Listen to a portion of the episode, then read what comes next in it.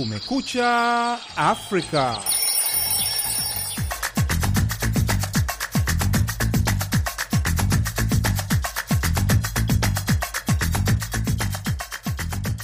Hujambo mpenzi msikilizaji, popote unapotusikiliza. Hii ni Kumekucha Afrika kutoka idhaa ya Kiswahili ya Sauti ya Amerika, Washington DC.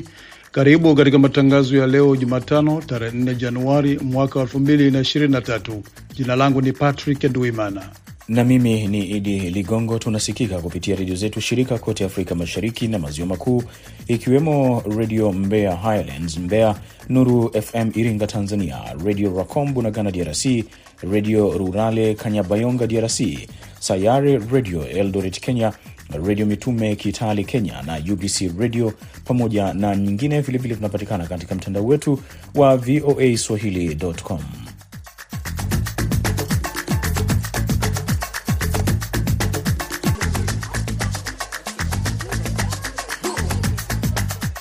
Katika ripoti zetu leo, baraza la wawakilishi la Marekani litadhibitiwa na Warepublican katika miaka miwili ijayo.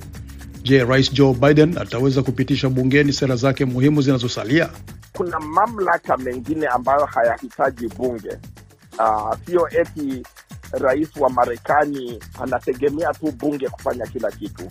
Kwa hivyo kuna kitu kama wanachoita executive order. Na katika taarifa nyingine, serikali ya Gambia Jumanne imewashtaki raia wawili na afisa mmoja wa polisi kuhusiana na jaribio la mapinduzi. Msemaji wa serikali amesema katika taarifa yake. Ni baadhi ya vidokezo vya ripoti utakazosikia katika matangazo haya ya nusu saa, lakini kwanza namkaribisha mwenzangu Idi Ligongo akusomea habari za dunia.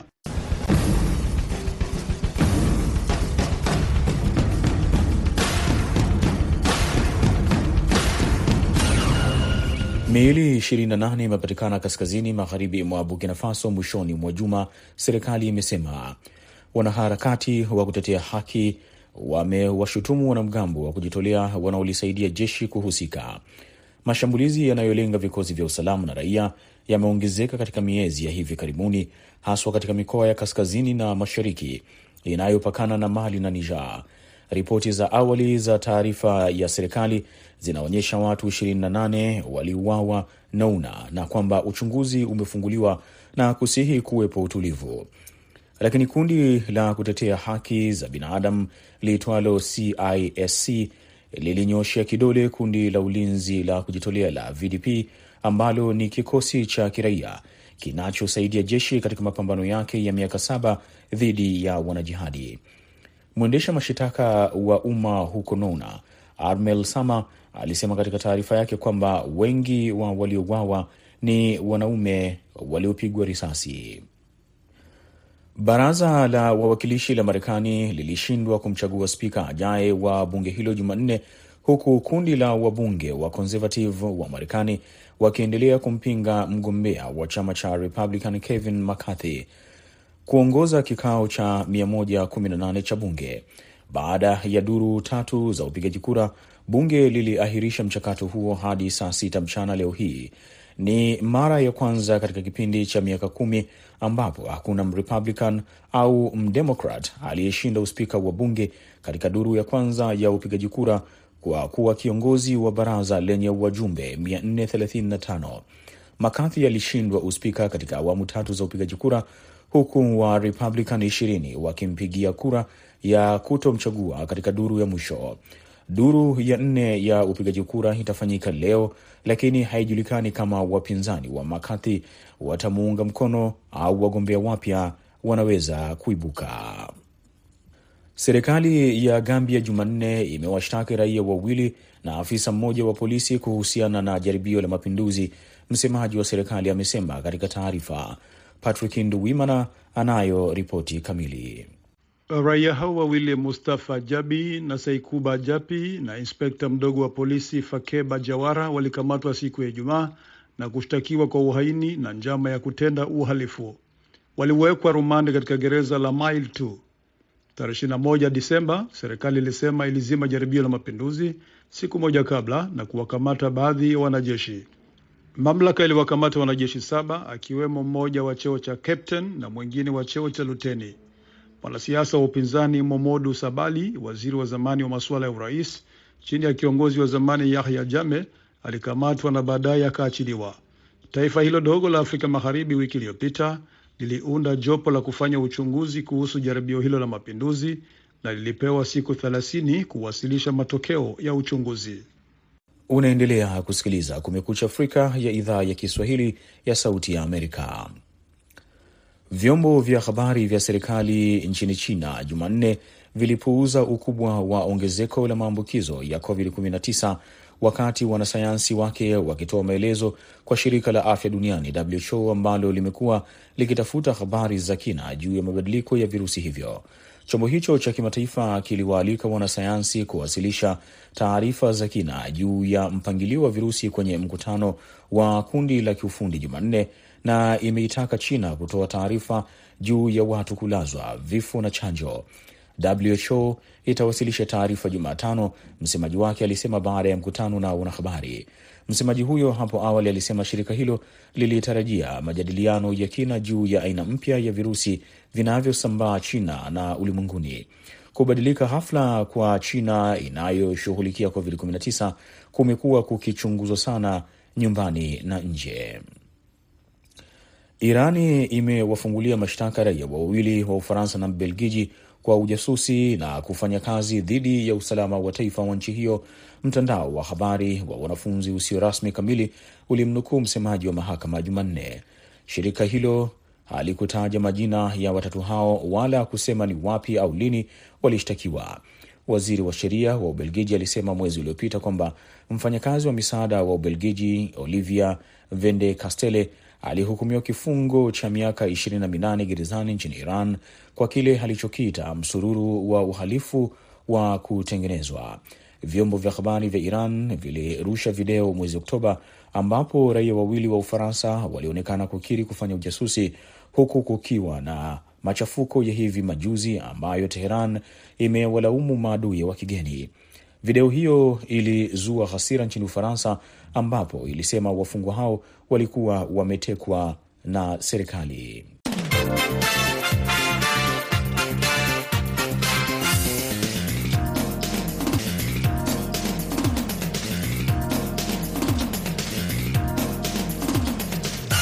Unaendelea kusikiliza matangazo ya Kumekucha Afrika moja kwa moja kutoka studio za Sauti ya Amerika, Washington DC.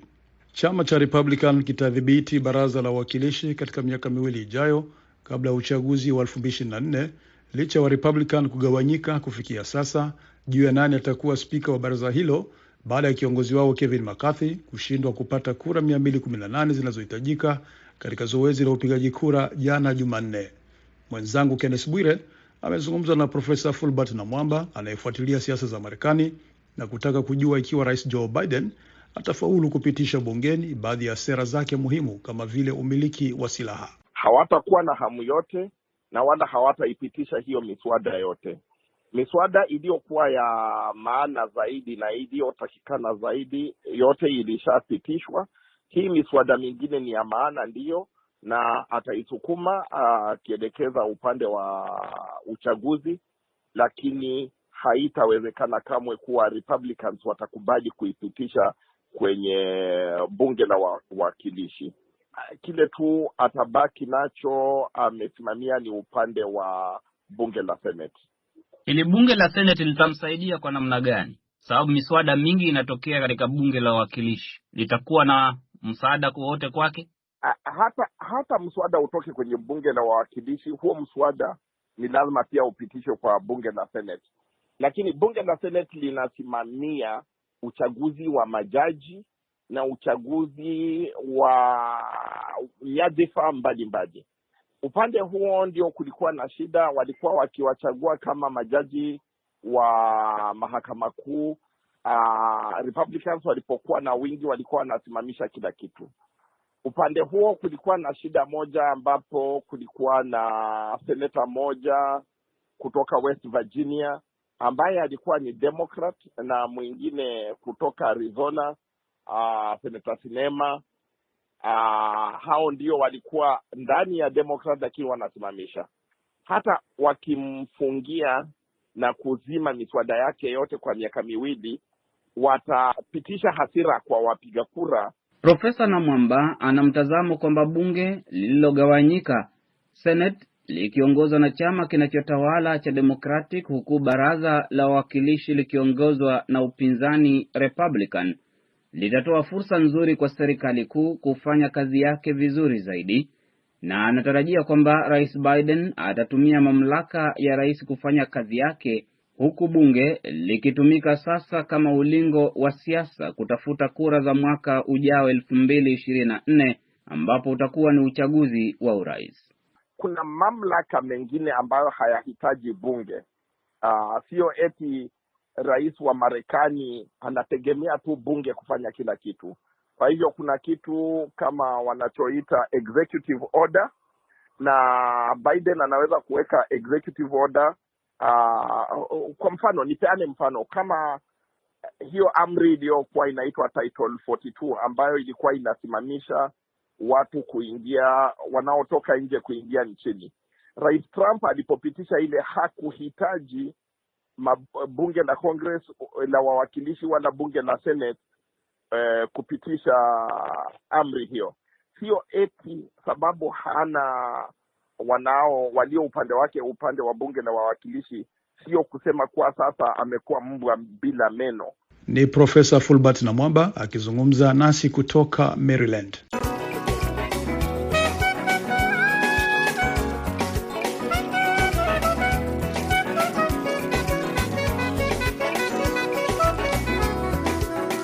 Unaendelea kusikiliza Kumekucha Afrika ya idhaa ya Kiswahili ya Sauti Amerika ikitangaza kutoka Washington DC. Linaendelea kukusomea habari zaidi za dunia.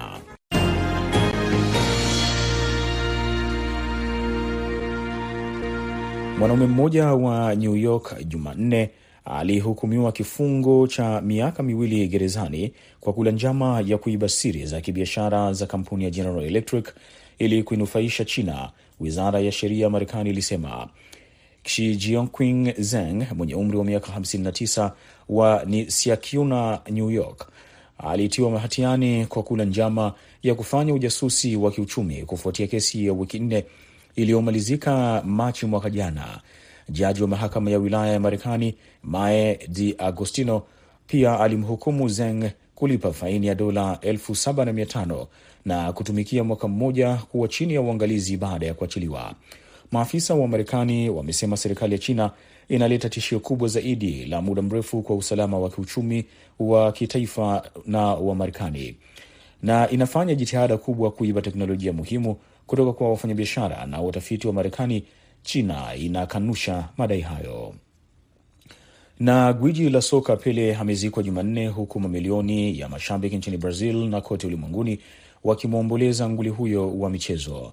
Rais mpya Luiz Inacio Lula da Silva alitoa heshima zake Villa Belmiro, uwanja ambao Pele alicheza soka kwa muda mwingi wa maisha yake.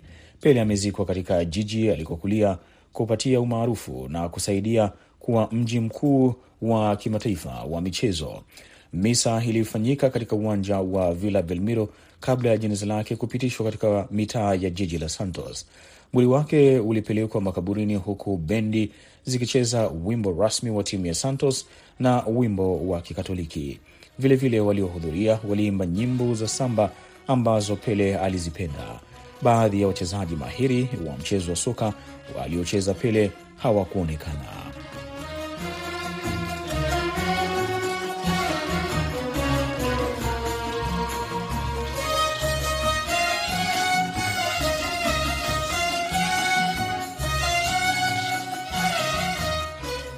Hii unasikiliza ni Kumekucha Afrika kutoka Washington DC. Rais wa Somalia Hassan Sheikh Mohamud Jumapili ametangaza kwamba serikali itaajiri walimu wapya elfu tatu kama hatua ya kupunguza pengo lililopo kwenye sekta ya elimu. Hatua hiyo ni kufuatia kuongezwa mara nne kwa bajeti ya wizara ya elimu mwaka huu wa 2023 ingawa baadhi ya wakosoaji wanadai kuwa fedha hizo hazitoshi. Wamedai pia kwamba ukosefu wa usalama pamoja na umaskini imepelekea wanafunzi wengi kuacha shule. Harrison Kamau anaisoma ripoti ya Ahmed Mohamed kutoka Mogadishu. Bajeti iliyotangazwa na rais mara baada ya kukaribisha mwaka mpya ni kubwa zaidi kwenye sekta ya elimu baada ya miaka mingi. Rais alisema kwamba mwaka huu serikali itaajiri walimu elfu tatu wapya ili kujaza pengo lililopo kwenye sekta ya elimu. Kwenye mahojiano na VOA, mkurugenzi mkuu katika wizara ya elimu ya Somalia Mohamed Hassan amesema kwamba walimu wanahitajiwa sana. Macalimiinta hadda shaqaysa oo ku jirta bayrolka Anasema kwamba kuna walimu elfu moja walioajiriwa na serikali mjini Mogadishu pamoja na kwenye majimbo yote kwa ujumla katika kipindi cha miaka mitano iliyopita. Hasan anasema kwamba ripoti ya hivi karibuni kutoka wizara ya elimu inaonyesha kwamba ni robo pekee ya watoto wenye umri wa kuingia shule wanaohudhuria masomo. Hasan anasema kwamba kipaumbele kitakuwa ni kuajiri walimu wapya kwenye maeneo ya Somalia yenye upungufu mkubwa zaidi ya upatikanaji wa elimu. waxaa weliba si gaara fursadda loo sii doonaa oo muhiimadda koowaad la sii doonaa degmooyin Ameongeza kusema kwamba fursa maalum zitawekwa kwenye wilaya ambazo zina wanafunzi wachache na pia kwenye maeneo ya watu waliokoseshwa makazi huko Kawariji. Kawariji ambayo huwa ni lugha ya Kisomali inatafsiriwa kama wale ambao wameondoka katika imani ya Kiislamu, ambapo mamlaka hutumia kuelezea makundi ya wanamgambo kama vile Al-Shabab. Mwaka uliopita Mahamud alitangaza vita dhidi ya makundi ya wanamgambo wakati vikosi vya serikali pamoja na washirika wake wamepiga hatua kubwa katika kuyakomboa maeneo yaliyokuwa yanakaliwa na wanamgambo. Maeneo mengi yaliyokaliwa na Al-Shabab hayatoi elimu ya kawaida kwa kuwa kundi hilo linaamini kwa mfumo wa elimu ambao unaendana na misimamo mikali ya Kiislamu. Rais Mohamed wakati wa hotuba yake ya mwaka mpya ameahidi kuangamiza wanamgambo mwaka huu. Bajeti ya elimu iliongezwa mara nne mwaka huu hadi dola milioni 34 ingawa wakosoaji wanasema kuwa fedha hizo hazitoshi. Suad Abdule ambaye ni mwanzilishi wa taasisi ya elimu maalum pamoja na walemavu ameambia VOA kwamba ufadhili usiotosha nchini Somalia ndiyo sababu kubwa ya wanafunzi kutohudhuria masomo. Anasema kwamba karibu asilimia sabini ya wanafunzi hawapo shuleni kutokana na sababu kadhaa, na amesema kwamba mojawapo ya sababu kuu ni ukosefu wa ufadhili pamoja na umaskini uliokithiri. Kulingana na shirika la watoto UNICEF, Somalia ni moja ya mataifa yenye idadi ndogo sana ya watoto wanaohudhuria masomo, likiongeza kwamba takriban wanafunzi milioni tatu hawapo shuleni nchini humo.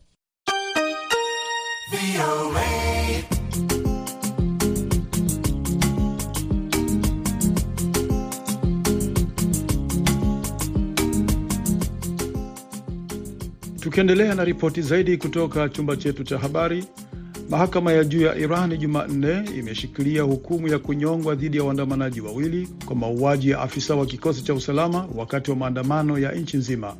Mahakama za Iran zimekwisha toa hukumu 13 za kunyongwa kuhusiana na maandamano hayo yaliyochochewa na kifo cha Mahsa Amin, mwanamke wa Kikurdi hapo tarehe 16 Septemba. Nimezungumza na Amini Mwidau, mchambuzi wa diplomasia ya kimataifa na nimeanza kwa kumuuliza kwa nini Iran inaendelea kuchukua hatua kali dhidi ya waandamanaji licha ya onyo la jumuiya ya kimataifa. Ni, ni ni vigumu kubashiri kwa sasa, kwa sababu zile kama unavyosema hukumu zilizotolewa za kunyonga ni dhihirisho kwamba serikali inaendelea na sera zake za vitisho kujaribu kwa kupunguza kasi uh, malalamiko ambayo yamedhihirika na, ma, na maandamano yaliyotokea na kile kifo cha cha Masa Amin. Kwa hiyo mwisho wake itategemea na uh, ni ni kuingilia kati kwa, kwa nchi zingine za ulimwenguni katika suala hili, lakini kwa hivi sasa macho ya ulimwengu hayako katika Iran, na nafikiri kile itakapokuwa kwamba macho ya ulimwengu yako sehemu nyingine za ulimwenguni, basi serikali huwa ina, ina, ina nguvu zaidi ya kutekeleza uh, sera zake za ki, za, za, za, za kitawala kama hizi za kunyonga watu ili kujaribu kuleta vitishio, lakini kwa sasa hatuwezi kujua.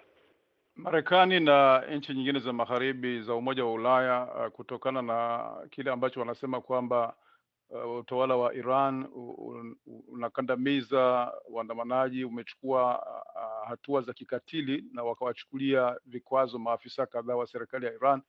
Unadhani nchi za magharibi wanaweza wakachukua hatua zaidi kali dhidi ya Iran ili waweze kulegeza msimamo na wakubali uhuru wa waandamanaji?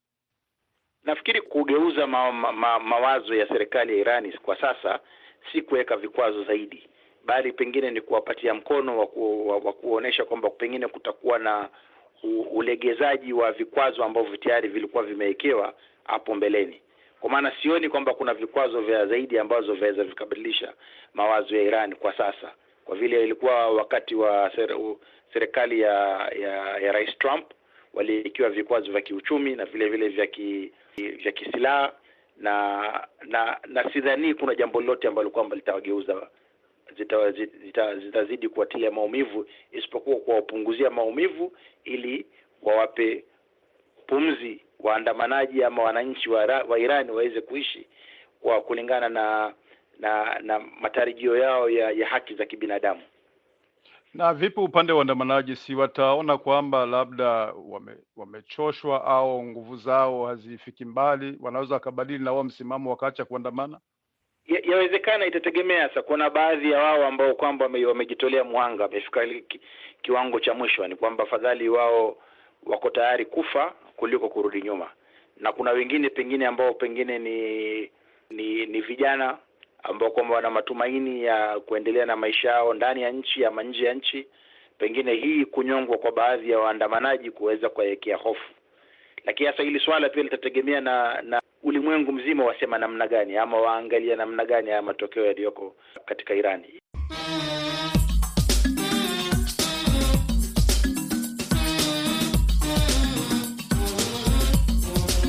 Idhaa ya Kiswahili ya Sauti ya Amerika sasa inakuletea Jukwaa la Vijana. Leo katika Jukwaa la Vijana, watoto wa kike walio na umri kati ya miaka 14 na 16 nchini Afrika ya Kusini wanapata mimba za utotoni kwa mara ya pili, hali ambayo imeshangaza wengi nchini humo kuona watoto wakijifungua kwa mara ya pili wakiwa bado wanafunzi. Utafiti wa kitaifa wa Baron et al uliochapishwa katika jarida la South Africa Medical mwaka jana ulionyesha kiwango cha mimba miongoni mwa wasichana wenye umri wa miaka kumi hadi kumi na nne kiliongezeka kwa asilimia 48.7 kutoka mwaka 2017 hadi 2021. Kutoka Pretoria, mwandishi wetu Bryson Bichwa ana taarifa zaidi. Wazazi wengi nchini Afrika Kusini wameshikwa na butwa baada ya kusikia kwamba watoto wa kike walio na umri wa miaka 16 wamejifungua watoto kwa mara ya pili. Lebogang Motau ni mwanzilishi na mkurugenzi wa kituo cha kupambana na ukatili dhidi ya wanawake, watoto na watu wanaoishi na ulemavu kinachoitwa Free World Initiative. Anasema ingawaje hili ni janga la kitaifa, lakini tatizo kubwa ni ukosefu wa elimu. Tunachokiona hapa ni kutokana na sababu tofauti tofauti. Kwanza ni ukosefu wa elimu ya uzazi. Pili, vijana wengi wanasema mipira ya kiume ni ghali au ni vigumu kupata. Ukweli mwingine ni kwamba watoto wanaanza ngono katika umri mdogo. Hapa Afrika Kusini, mtoto anaanza ngono akiwa na umri wa miaka minane. Kwa hiyo hayo yote yanachagiza mimba za utotoni ambazo tungepaswa kusema zimetokana na ubakaji.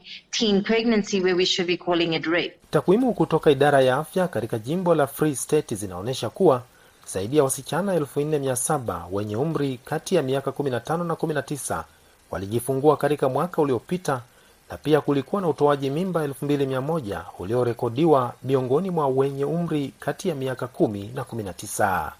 Baraza la utafiti wa kimatibabu la Afrika Kusini pia linaripoti kwamba hata kabla ya janga la COVID-19 asilimia 16 ya wanawake wenye umri wa miaka 15 hadi 19 walikuwa wameanza kujifungua.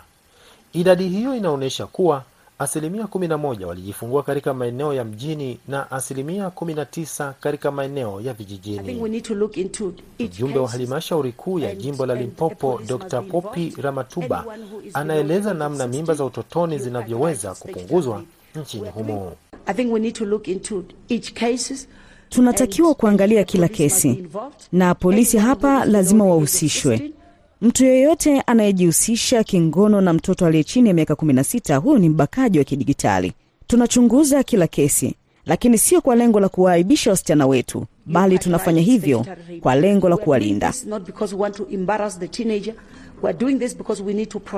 Matatizo ya mimba za utotoni hapa nchini yamekuwa yakiongezeka mwaka hadi mwaka, hali ambayo inaathiri wanafunzi katika shule za msingi na sekondari. Ingawa watoto wa kike waliojifungua hapa Afrika Kusini wana haki ya kuendelea na masomo, lakini wengi wamekuwa wakijikuta wakikatiza masomo yao kutokana na kukosa msaada kutoka kwa jamii zinazowazunguka. Kwa maana hiyo, Dkt. Popi Ramatuba anaisihi jamii ya Afrika Kusini kuhakikisha wanawasaidia wasichana wanaojifungua ili wasikatishe masomo yao. We must also follow up all these pia lazima tuwafuatilie hawa wasichana wote waliojifungua, kuwakabidhi kwa idara ya ustawi wa jamii. Wanapaswa kufuatiliwa na kuwarudisha shule, vinginevyo wataacha shule. Watoto wa kike wanaojifungua wengi wao ni yatima, hawana wa kuwasaidia nyumbani. Ndiyo maana kama jamii tunapaswa kuliangalia hili na kuhakikisha tunachukua jukumu la mzazi. Baraza la utafiti wa kimatibabu la Afrika Kusini SAMRC linaripoti kwamba mbali na tatizo la ukosefu wa elimu, sababu nyingine ambayo inachangia mimba za utotoni ni ukatili dhidi ya wanawake na wasichana. Kwa mjibu wa baraza hilo, mwanamke mmoja kati ya watatu hupitia ukatili wa kijinsia na mmoja kati ya watoto watano walio na umri chini ya miaka 18 hunyanyaswa kingono. Lakini je, wachambuzi wa maswala ya kijamii wana maoni gani kuhusiana na tatizo hili la mimba za utotoni? Kalumwaga Gideon kutoka Pretoria anaelezea zaidi. Ile jambo la serikali kusema kwamba okay, mzazi asimdhibiti mtoto, kwao, unakuta na wazazi wengi wameacha tu watoto hivyo kama ilivyo, na watoto wanapoachiliwa tu kama ilivyo, wanachokifanya chochote anachokiona rafiki yake anafanya au jirani yake anakifanya, kiwe kibaya kizuri, atajaribu. Na wengine wanabakwa, na ndio maana kwamba kama mtoto ameanza kubakwa akiwa na miaka kumi na mbili ina maana kumi na tatu atakuwa na mtoto, atamlea mtoto labda miaka kumi na nne kumi na tano kumi na sita na mimba tena, atazaa mwingine.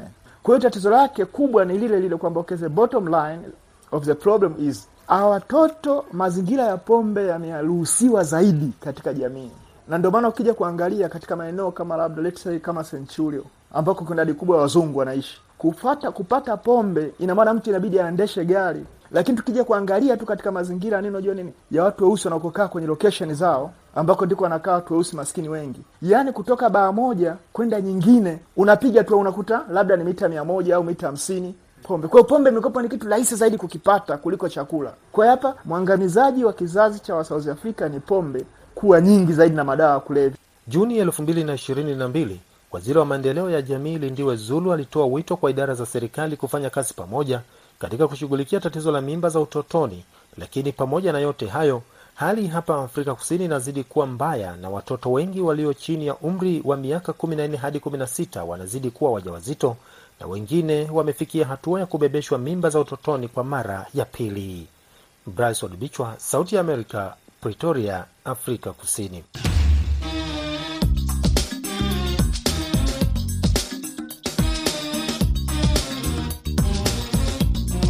Kabla ya kukamilisha matangazo haya, Idi Ligongo anakusomea muktasari wa habari za dunia.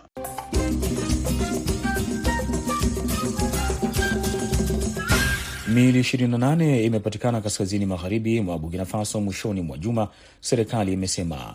Wanaharakati wa kutetea haki za binadamu wameinyosha kidole kundi la wanajeshi wa kujitolea wanaosaidia serikali kupambana na wanajihadi.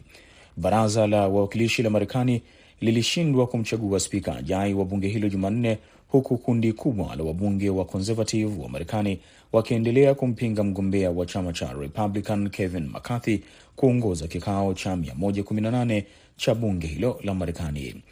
Vyombo vya habari vya serikali nchini China Jumanne vilipuuza ukubwa wa ongezeko la maambukizo ya COVID-19 wakati wanasayansi wake wakitoa maelezo kwa shirika la afya duniani WHO ambalo limekuwa likitafuta habari za kina juu ya mabadiliko ya virusi hivyo. Iran imewafungulia mashtaka raia wawili wa Ufaransa na Mbelgiji kwa ujasusi na kufanya kazi dhidi ya usalama wa taifa wa nchi hiyo. Mtandao wa habari wa wanafunzi usio rasmi kamili ulimnukuu msemaji wa mahakama siku ya Jumanne.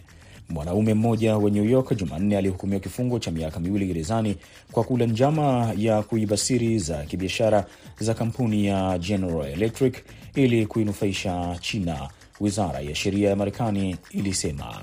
Matangazo ya alfajiri kutoka idhaa ya Kiswahili ya Sauti ya Amerika yanakamilisha muda wake kwa leo. Kwa niaba ya wote walioshiriki kufanikisha matangazo haya, msimamizi Hadija Riami, mwelekezi wetu Jumbe Hamza, naitwa Patrick Nduimana. Hewani nimeshirikiana na Idi Ligongo. Kwa pamoja tuna wageni tukiwatakia asubuhi njema.